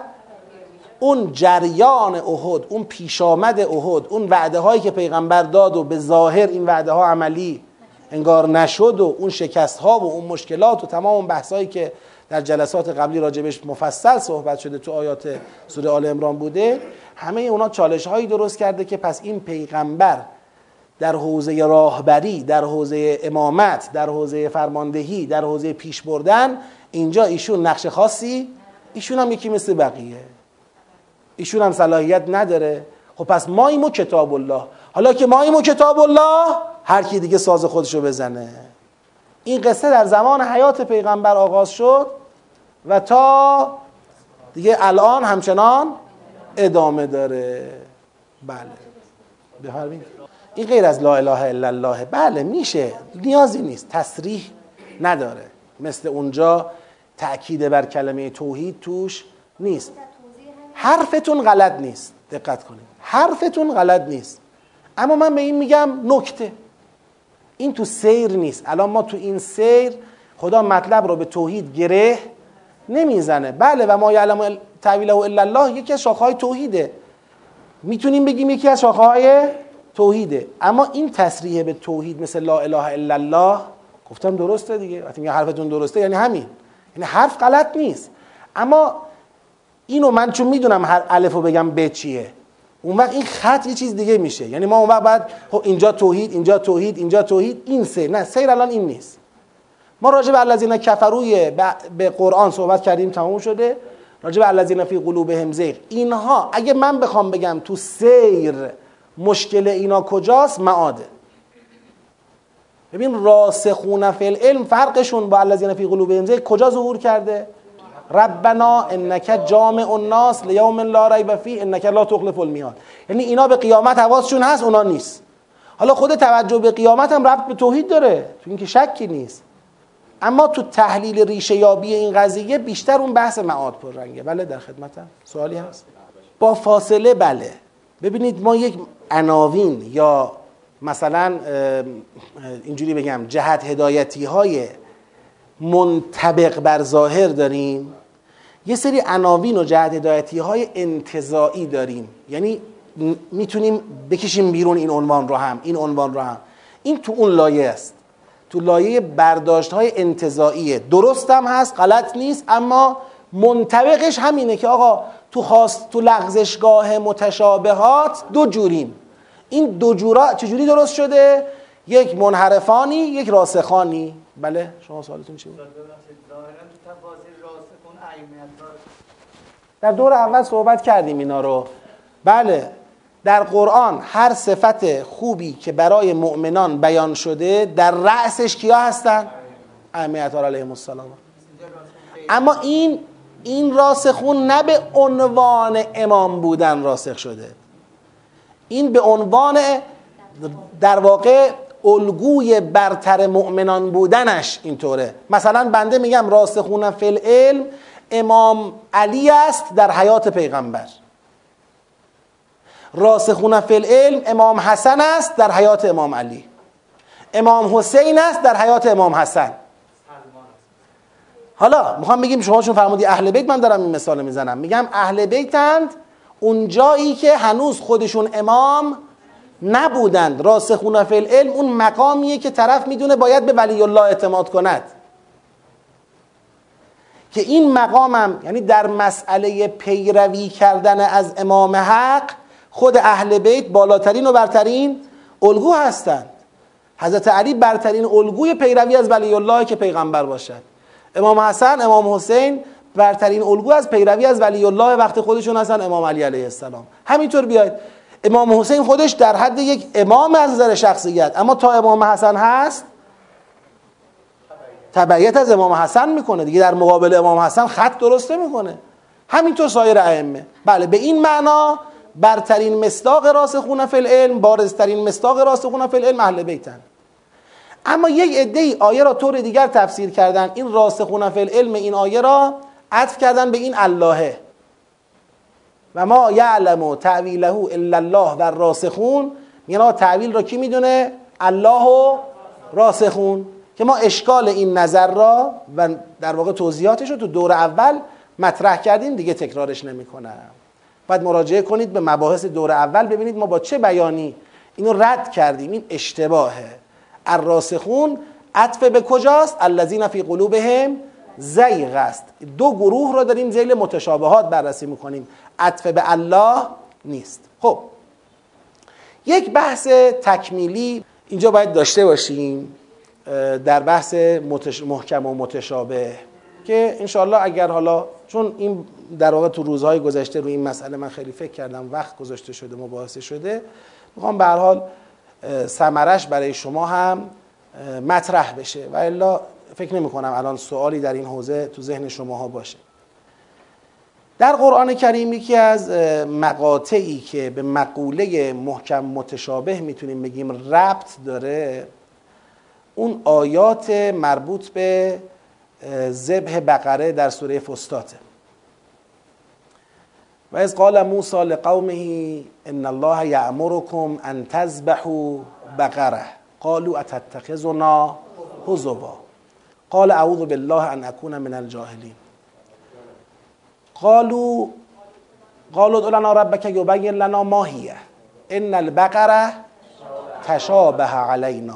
قال انه يقول انها بقره بله اول این بود. ان تذبحوا بقره قال ات... قالوا اتتخذنا هزوا؟ قال اعوذ بالله ان اكون من الجاهلين قالوا ادع لنا ربك يبين لنا ما هي. قال انه يقول انها بقره لا فارض ولا بكر. عوان بین ذلك فافعلوا ما تؤمرون. قالوا ادع لنا ربك يبين لنا ما لونها. قال انه يقول انها بقره صفراء. فاقع لونها تسر الناظرين بازم قالوا ادع لنا ربك يبين لنا ما هي ان البقره تشابه علينا و انا ان شاء الله لمهتدون. قال انه يقول انها بقره لا ذلول تثير الارض ولا تسقي الحرث مسلمه لا شية فيها قالوا الان جئت بالحق فذبحوها وما كادوا يفعلون اینجا مسائل یعنی بیانهای متعددی وجود داره که این بیانها به نظر من با توجه به وجود کلمه تشابه و تبیین تشابه علینا یبین لنا تشابه یبین تبیین کن برای ما خدا تبیین کنه برای ما باز کنه برای ما به نظرم بی ربط به مبحث محکم متشابه و نقش امام و پیغمبر تو تبیین متشابهات نیست. یک تردیدی من در دور اولی که سوره بقره رو تدریس کردم دور اول دومینا سوره بقره که تدریس شد اونجا گفتیم که در حقیقت سوالهایی که اینا داشتن میپرسیدن این سوالها نوعی چه بود؟ نوعی بهانه جویی و مثلا تلاش برای شانه خالی کردن از زیر بار انجام این دستور بود و چون اینا هی پرسیدن مرتب خدا جواب داد و در نهایت به یک بقره مشخص و خاصی رسید که باید اینو ذبح بکنید. و الا اگر اینا همون اول مثلا عمل می‌کردند به این دستور عمل می‌کردند ای بسا کار تمام بود و مشکلی هم پیش نمی آمد یه مقدار من به این مبحث شک کردم که اینجوری باشه یا نه. واقعا مشکل در سوالای اینا بوده. اینا چرا سوال کردن؟ خب آقا اگر ما بگیم اینا اینجا معتقد شدن که افتادیم به متشابه. برو یه بقره بکش که تکلیف این مقتول چه بشه؟ معلوم بشه. ما متشابه تشابه علینا. متشابه. ما نفهمیدیم. الان بالاخره این خروجی این تهش این بقره که ما باید بکشیم این چه بقره خاصیه. بقره خاصی نیست. عام خاصه چیه؟ هر بقره بگیریم میشه نمیشه؟ خب بندگان خدا سوال کردن. چجور بقره ایه این اینطوریه بازم نشد. دیگه چجوریه؟ اینجوریه. بازم نشد. دیگه چجوریه؟ اینجوریه. آها حالا روشن شد. الان جئت حق و ذبحوها و ذبحش کردن. اگر واقعا بپذیریم که متشابه به وجود اومده اینجا شکل گرفته و اینا از کی سوال کردن؟ از پیغمبر سوال کردن که از پروردگار بره ما تکلیف رو چیکار کن؟ روشن کن. و خدا هم از طریق پیغمبر جواب اینا رو داد دیگه. اینجا دیگه چرا؟ الان اعتراض به چیه؟ خب این همون چیزیه که از ما خواسته میشه دیگه. آقا تو متشابهات چیکار کنید؟ برید سوال کنید دیگه. آقا قرآن گفته عقیم و سلات من میگم که سلات چجوریه؟ میگه خب اینجوریه. میگم نه نفهمیدم. بیشتر توضیح بده. چه جوریه نه اینجوری. این بهانه جوییه آدم سوال می‌کنم بالاخره تهش بفهمم. یا به من جواب بدی آقا هر جور خواستی بخون یا بگی نه اینطوری بخون. اینکه من سوال کردنم جرم باشه سوال کردنم از تو خطا باشه که این چه جور نمازیه این چه جور. گفته دعا کن. گفته آقا بله فلیستجیبو ولیؤمنو فلیستجیبو لی و منو بی. خب برن بندگان دعا کنن. من میرم سوال می‌کنم این دعایی که خدا وعده اجابت شده داده چجور دعاییه؟ از امام معصوم سوال می‌کنم کسی می‌تونه به من بگه آقا چرا سوال کردی؟ آقا چجور دعا؟ من سوال می‌کنم. یا امام معصوم میگه هر جور دعاییه یا میاد میگه نه این دعاییه که با این مقدمات با این آداب با این اخلاق با این اعتقادات انجام بشه. تو این وقت باشه. بالاخره یه جوابی به من میده تکلیف منو روشن می‌کنه. من فکر می‌کنم اتفاقا کاری که بنی اسرائیل انجام دادن کاری بوده که باید انجام می‌دادن. اگر اونجا میگه و ما کادو یفعلون اون و ما کادو یفعلون بر نمیگرده به سوال هایی که پرسیدن. ای بسا اون ما کادو یفعلون بر میگرده به چی؟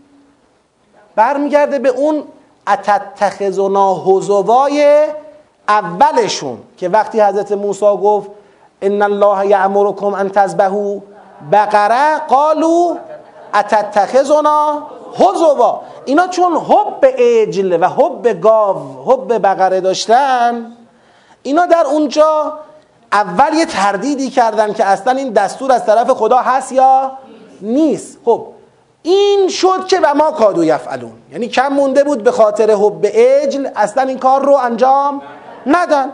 اما حالا بعد از اینکه اونو گفتن موسی جوابشون رو داد که اعوذ بالله ان اکون من الجاهلین. اینا اعتماد کردن به موسی علیه السلام سوالاتشون رو پرسیدن به بقره مورد نظر رسیدن ذبحش کردن و کار انجام شد. مشکل چیه؟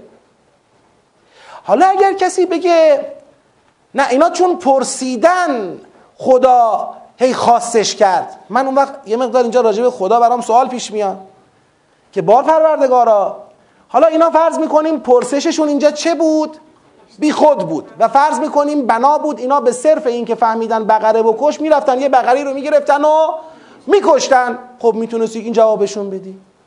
کاری نداشت. سوال کرد که خدا یا این چجور گاویه؟ جواب بده که آقا گاو خاصی نیست. فرق نمی‌کنه. هر گاوی رو گرفتید بکشید همین نتیجه را داره.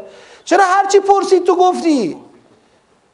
این سوال کرد این چه جور گاویه؟ گفتی آقا این لا فارزون ولا بک اوانون بین ذالک سوال کرد این چه رنگیه؟ گفتی صفرا و فاقون سوال کرد ما نفهمیدیم چی شد. گفتی آقا لا زلول تسیر الارض و تسقل الارض. مسلمت لا شیعه فیها.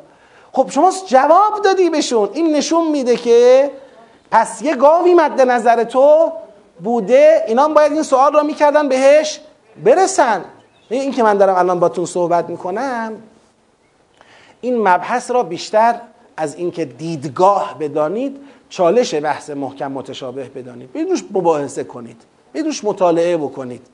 چون اگر تکلیف ما تو این مسئله روشن نشه یعنی نفهمیم این بنی اسرائیل کار خوبی کردن اینجا سوال کردن کار بدی کردن. این اگر بخواد بشه کار بدی این حجتی نمیشه بر متشابه گرایی؟ یعنی الان فردا من تو متشابه گرفتار شدم برام سوال پیش اومده. خدا گفته دست دوز و قطع کن من نمی‌دونم از کجا. میرم سوال می‌کنم از کجا؟ میگه لا اله الا الله. از اینجا. حالا چیکار با چی؟ با بابا همون اول گفتم قطع کن برو بگی قطع کن دیگه. اینه یعنی واقعا این توقع این بود که ما سوال نکنیم و یه دست رو بگیریم قطع کنیم ولی از هر جا خورد با هر چی خورد هر چی شد دوز هر کی بود یا بریم سوال کنیم. من فکر می‌کنم آیه هفت داره میگه برید سوال کنید. آقا قرار نیست شما قرآن رو گرفتی چیزی از قرآن فهمیدی؟ بدون پرسش راجع به خروجی. که این خروجی چی باشه؟ چه خصوصیاتی داشته باشه؟ بدون پرسش بری چیکار کنی؟ عمل بکنی. بله. اینجا کسی می‌تونه بیاد بگه آقا پرسشگری آری اما جا با جا فرق داره. یه جاهایی لازم نیست بپرسی. اگه بپرسی بهانه جوییه. اما یه جاهایی باید بنده هر چی فکر کردم به هیچ شاخصی نرسید. هر چه فکر کردم چیزهای مختلفی به ذهنم آمد. به عنوان اینکه آقا اینجاها بپرس اینجاها نمی‌خواد بپرسی. مثلا گفتم اون بقرتن نکره است. اینا یه بقری رو می‌گرفتن کافی بود. اما عقیم الصلات معرفه است. پس یه صلات خاصی مد نظره. دیدم نه همه جا اینجوری نیست. یه جاهایی ممکنه مثلا حتی نکره باشه اما سوال به جا باشه. یعنی همه جا به معرفه نکره نمی‌تونیم شاخص بدیم. به چی شاخص بدیم؟ دیدم خیلی شاخص دادن در اینجا. بله اون آیه به ذهنمون آمد که آقا یه جایی خدا میگه که ولا تسالو ان اشیاء ان تبد لکم تسوکم. همه جا نپرسید. یه چیزایی هست بپرسید شما را چکار می‌کنه؟ به درد سر میندازه. آیا اون آیه می‌خواد یعنی در متشابهات؟ آقا طرف داره میگه نل بقره تشابه علینا دیگه. یا نفهمیدم این چه بقره ایه آیا اون لا تسالو عن اشیاء تبد لکم تسوکم؟ می‌خواد بگه به متشابه خوردی سوال نکن هرچی به مغزت اومد عمل کن. من آیه رفتم قبل و بعد و این ورانورش دیدم دیدم نه. اون این نیست. اونجا عجله مطرح بود. یعنی یه چیزایی که هنوز وقتش نرسیده بود هنوز جامعه به بلوغش نرسیده بود شما با پرسش می‌خواستی احکام رو زود زود چیکار کنی؟ زود زود به جریان در بیاری نازل بکنی. مثل اینکه الان من یه مثلا فرض کنید جوانی را تازه به راه آوردیم بیاد مسجد این داره وضو می‌گیره. فرض کن وضوش چیه؟ مثلا بیاد نماز وضوش یه اشتباهی داره. یکی میگه حاجا این وضوی ایشون الان صحیح بود. میگم بابا جان من اجازه بده این یه وضو بگیره بیاد نمازشو بخونه. حالا تا مرحله بعد. الان این اگر بخواد یا خودش بخواد بگه این وضو صحیح بود بعد بخواد بیاد بگه این مهر درست بود بعد بخواد بیاد بگه تکبیرم قرائتم بخواد به همه اینا الان گیر بده همینجا نماز رو میبوسه می‌ذاره کنار. خدافظ آقا ما نمی‌خوایم دست شما درد نکنه خودتون بخونید. خب این اون بود.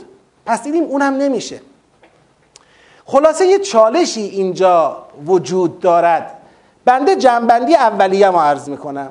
جنبندی اولیه حقیر اینه که سوال کردنهای بنی اسرائیل اشکال کارشون نبوده که از حضرت موسی سوال کردن. نهایت اینه که اگر سوال اونها بیجا بود جا داشت که پیغمبر وقتشون از جانب خدا جوابی به اونها بده بگه این سوال ها چیه؟ بیجاست هر گاوی را بگیرید بکشید میشه. اینکه خداوندم هی جواب به اونا بده و جوابایی که در واقع هیچ پایگاهی نداره. آ چون شما سوال می‌کنی من اذیتت می‌کنم. آخه این چه کاریه؟ این کار از این کسایی که دفاتر آقایون نشستن جواب سوال مردم میدن بعید است. تا چه رسد به خدا که بخوای مثلا این سوالای علکی او رو جواب بدی خب بابش بگو سوال داری اشتباه می‌پرسی بنده خدا نمی‌خواد بپرسی یه گاوی رو بگیر بکش. جمعنده اینه که آقا سوال اشکال نداره. شما اگر جایی احساس کردی باید برای خروجی گرفتن بپرسی یعنی به این نتیجه رسیدی که پرسش می‌خواد می‌تونی بپرسی. امام معصوم یا پیغمبر اگر جواب خاصی دارد می‌دهد. اگر مطلب خصوصیت نداره به همون عام و اطلاق به همون عام که تو قرآن اومده میشه اخذ کرد یا همون مطلق را میشه گرفت میگه جوابی نمیده و میگه آقا فرقی نداره می‌ذاره به عهده خودتون. ولی بالاخره اینم نوعی بیانه. لذا در علم اصول یه بابی داریم میگه لزوم لزوم فحص از ادله. یعنی شما وقتی می‌خوای به یه آیه قرآن استناد بکنی باید تمام ادله رو ببینی درباره اون آیه. روایات رو کامل ببینی. اینکه شما کامل نگاه نکنی بگی آیه اینو گفت نمیشه. اما رفتم فحص از ادله کردم. امروز که دستم به امام نمی‌رسه روایات رو دیدم. دیدم زیل این آیه بیان خاصی بگید نیامده. آیه به همین عمومش به همین مطلقش رها شده. من اون وقت همون مطلق رو می‌گیرم. همون عام را می‌گیرم. خودم هم تخصیص نمی‌زنم. نمیگم آیه گفته عقیم و سلات و روایت توضیح نداده. من میگم اما این نماز. نه تو نمی‌تونی بگی. تو می‌تونی بگی من از ادله جستجو کردم دلیلی که آیه را تخصیص بزند یا مطلق آیه را مقید کند نیافتم. حالا یه قاعده دیگه میاد جلو قبه عقاب بلا بیان. اینکه خدا حالا من این مطلق را بگیرم این عام رو بگیرم عملی بکنم. بگم آقا هر عملی دیگه. گفته نماز منم یه نمازی خوندم. گفت دعا منم یه دعایی انجام دادم. جستجو هم کردم دلیلی که مشخص کنه چه دعایی یا چه نمازی پیدا نکردم. حالا فردا خدا میاد گوش منو می‌گیره میگه ها مگه نگفته بودم باید تو شبهات وایسی؟ خب خدایا من وایستادم سوال کردم دیگه. فحص از ادله کردم یا اگر امام زنده بود از امام چیکار کردم؟ یا از مرجع تقلیدم رفتم؟ پرسیدم دیگه آقا بعد از پرسیدن دیگه چیکار می‌کردم؟ گفتن هیچ جوابی من ندادن. فهمیدم که پس اینجا مطلق حجته اینجا عام حجته. من به همون مطلق عمل کردم به همون عام عمل کردم. دیگه اگه خدا گوش منو بگیره اون وقت میشه به خدا گفت اینجا دیگه کارت درست نبود. خدا هیچ وقت همین کار نمی‌کنه. خدا بدون اینکه بیان کرده باشه یا راهی برای روشن شدن یک چیز گذاشته باشه مردم رو به خاطر عمل به آیه‌ای یا به خاطر اعتقاد به یه آیه‌ای مؤاخذه نمی‌کنه. قبه عقاب بلا بیان داریم. پس ما وظیفمون اینه که سوال کنیم فحص کنیم. جستجو کنیم. اینکه باید سوال کنیم فحص کنیم جستجو کنیم به خاطر چیه؟ به خاطر یه علم اجمالیه که می‌دانیم تو قرآن متشابهاتی هست که تعویل اون را فقط خدا می‌داند. بله من تو محکمات نمی‌خواد سوال کنم. الان برم بپرسم آیا نماز بخوانیم؟ خب نماز گفته بخوانید دیگه.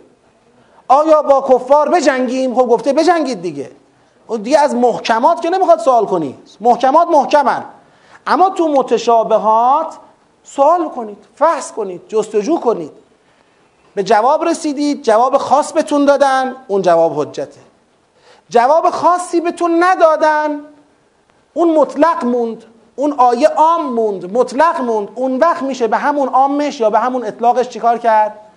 عمل کرد و پایبند شد. مثلا از حضرت موسی سوال کردن آقا این گاوه برای ما متشابه روشن کن ببینیم این چجور گاویه. آقا دیگه گفتم دیگه. همین. بگه گفتم دیگه. خدا گفت دیگه.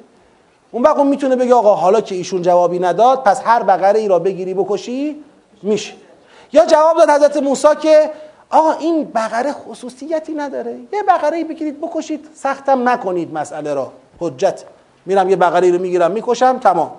یا نه اومد گفتش که خب لا فارزون ولا بک اوانون بین ذالک الان من می‌تونم بگم که خب گفته که گفته. او گفته دیگه. لا فارزون ولا بک اوانون بین ذالک میام سراغ این بقره ها. می‌بینم خب اینا یکیش زرده یکیش آبیه یکیش قرمزه یکیش صورتیه یکیش خب آب ببخشید چه رنگیه میگه صفرا افاق و لونها تصور. میام سراغ این صفراها. می‌بینم خب اینا همه لا فارزون ولا بکرن صفرا هم هستن. اما بعضیا مثلا رامن بعضیا رام نیستن. خب پیرن جوانن. میگم این چجوریه؟ میگه لا زلون تسیر الارض ولا تسقل هرس میام سراغ اونا می‌بینم بعضیا یه دست زدن بعضیا لکه دارن. میگم چه مدلیه؟ میگه آقا مسلمت الله شیعت فیها. ها اینه. تموم شد. دیگه بعد این سوالی نیست. اینجا خلاصه گفتم یک چالش اینطوری داریم.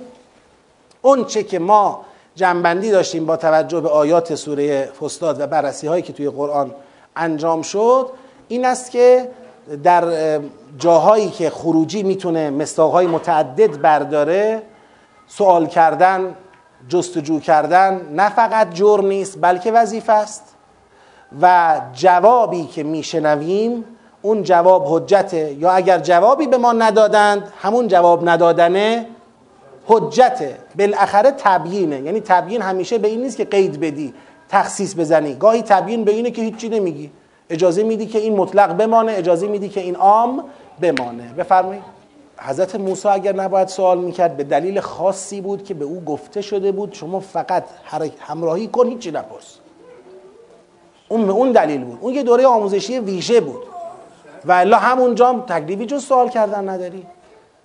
همونجا باید سوال کنی.